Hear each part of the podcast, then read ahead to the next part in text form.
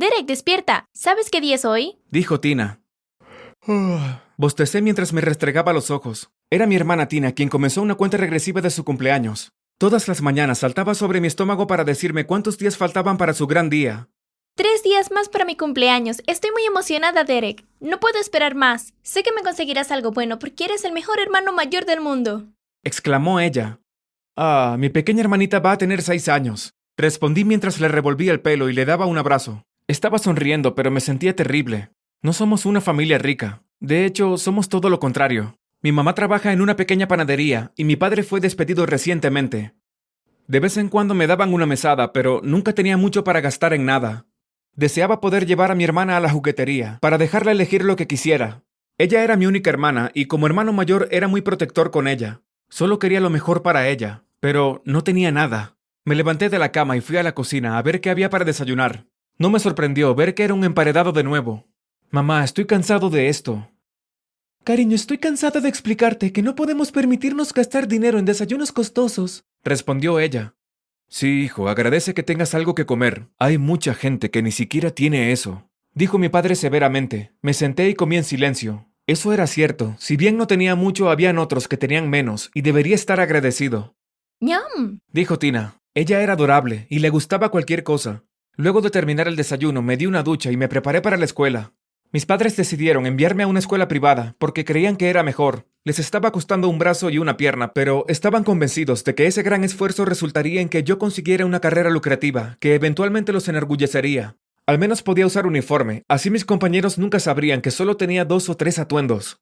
Aún así, apestaba ser la única persona pobre en toda la escuela. Casi todos en ese lugar vivían en mansiones y tenían prácticamente todo lo que querían. Y luego estaba yo, el tipo con un solo uniforme porque mis padres solo podían permitirse eso. Llevaba el mismo todos los días. Esa mañana estaba casi completamente vestido, cuando me di cuenta de que me faltaba un calcetín. Lo busqué por todas partes. No estaba en el armario, en la silla, cerca de mi escritorio, en ningún lado. Mi último recurso fue mirar debajo de la cama. Noté un billete de 50 dólares en el suelo junto a una caja vieja de zapatos. ¿Qué? pensé. Nunca he podido ahorrar tanto en toda mi vida, así que ¿de dónde vino esto? Lo recogí y sin pensarlo dos veces lo metí en mi bolsillo. Estaba tan emocionado que salí corriendo de la casa y llegué justo a tiempo para tomar el autobús. Por suerte mis pantalones eran lo suficientemente largos como para ocultar que me faltaba un calcetín. Mi día fue bastante incómodo. ¿Han intentado caminar con un calcetín perdido? Me reuní con mi amigo Miles para almorzar. ¿Hiciste la tarea de matemáticas? Toma, cópiala. Tienes suerte de que mis padres sean estrictos y todo lo que tenga en casa sean libros y juegos de mesa. De lo contrario, estaría igual que tú, respondí. Eso cambiará algún día. Eres el más inteligente de nuestra clase y sé que algún día serás rico, exclamó mi amigo.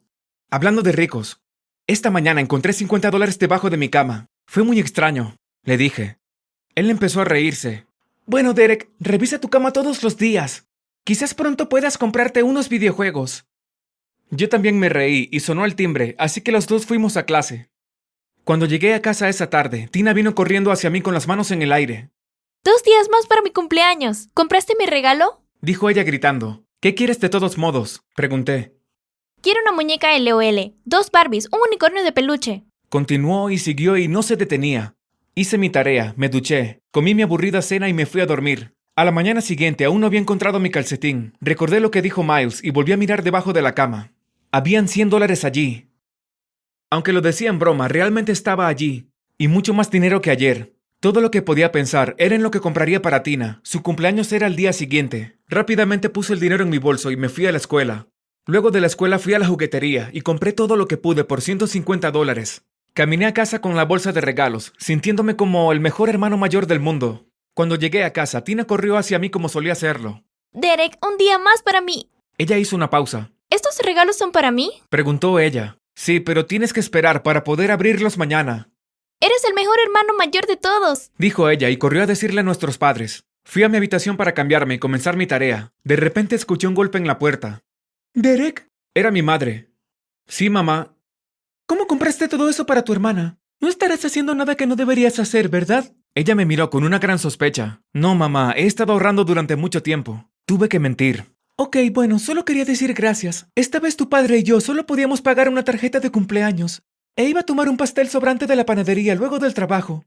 Así que estamos felices de que tenga regalos. Estoy orgullosa de haber criado un joven tan responsable. Dijo ella con una gran sonrisa. Ella se alejó y comencé a imaginar qué haría si el dinero apareciera debajo de mi cama de nuevo. Pero ¿quién lo puso allí? ¿Fue esto magia?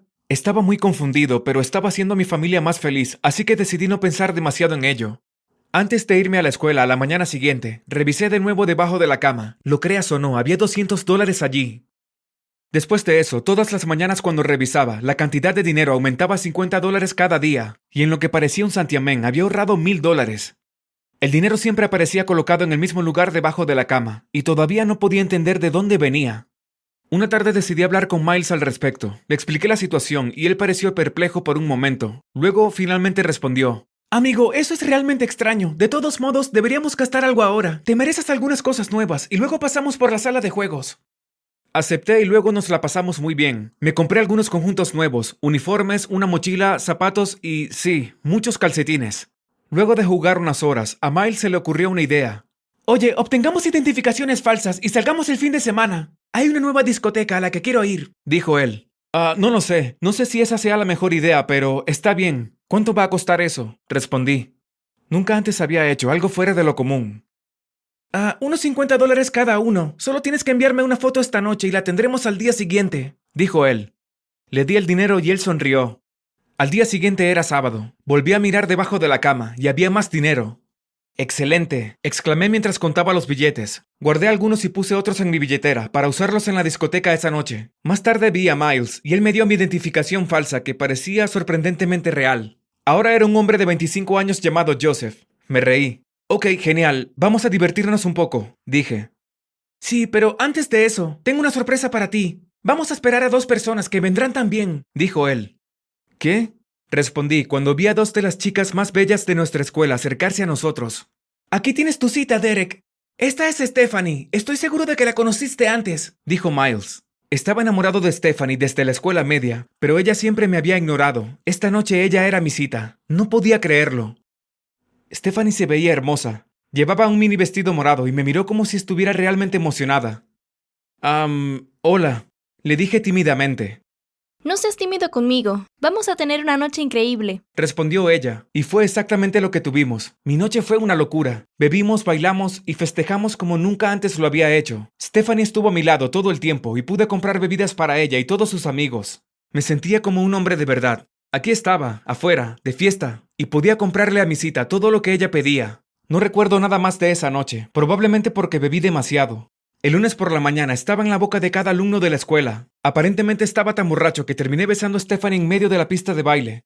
Alguien grabó un video y lo publicó en Instagram, y ahora todos lo sabían. Este fue el comienzo de mi nueva vida. La gente sabía quién era yo ahora. A medida que pasaban las semanas, me convertí en el chico más popular de la escuela. Estaba saliendo con la chica más hermosa y tenía las cosas más caras y mucho dinero. Stephanie se había convertido en mi mundo, a pesar de que en su mayoría me hablaba cuando quería que le comprara algo. Era tan irresistible que hacía cualquier cosa por ella. Mi vida era absolutamente perfecta. Hasta una mañana. ¿Alguna vez despertaste y sabías que algo malo estaba por suceder? Bueno, así fue como me sentí. Llevé a cabo mi rutina matutina y, como siempre, antes de salir de la casa, miré debajo de la cama. No había nada allí tal vez el viento lo sopló, pensé. Comprobaré de nuevo mañana. A la mañana siguiente no había dinero otra vez. La mañana siguiente a eso, tampoco. Traté de mantener la calma y fui a la escuela como si nada estuviera mal. Finalmente comencé a asustarme luego del quinto día. Mi suerte acababa de terminar así, sin advertencia. Esa mañana, en lugar de correr hacia el autobús, fui a la sala de estar y me senté con las manos en la cabeza. Derek, ¿qué pasa? Preguntó mi padre cuando se sentó a mi lado. Todo, papá. Mi vida cambió tanto en estas últimas semanas. Y todo volverá a apestar, respondí. Derek, ¿de qué demonios estás hablando? Dijo él. Le conté sobre el dinero, las fiestas, Stephanie, mi nueva popularidad y todo. Se echó a reír. No lo podía creer. Le dije lo que sentía mi padre y él estaba allí riéndose. Bueno, hijo, hay algo que debería decirte, dijo él. Dime. Tu madre y yo no somos pobres. De hecho, unos años antes de que nacieras, heredamos una gran fortuna. Elegimos criarte a ti y a Tina de esta manera porque les enseñaría algunos valores importantes como la honestidad y la generosidad. Puse el dinero debajo de tu cama para ver cómo te comportarías cuando tuvieras todo, dijo él. Me quedé impactado. Al principio lo hiciste bien, lo gastaste todo en tu hermana, pero no sé qué te pasó después de eso. Demostraste que aún no eres maduro para manejar todo esto. En lugar de guardar el dinero o ayudar a otros, eliges impresionar a las personas y ser popular. No recibirás otro centavo hasta que hayas dejado la universidad. Lo siento, Derek. No estás listo. Estaba en completo shock. Nada tenía sentido. Después de esa semana, todo volvió a ser como era antes. Stephanie me dejó por otro chico y los nuevos amigos que hice no querían tener nada que ver conmigo porque era pobre nuevamente.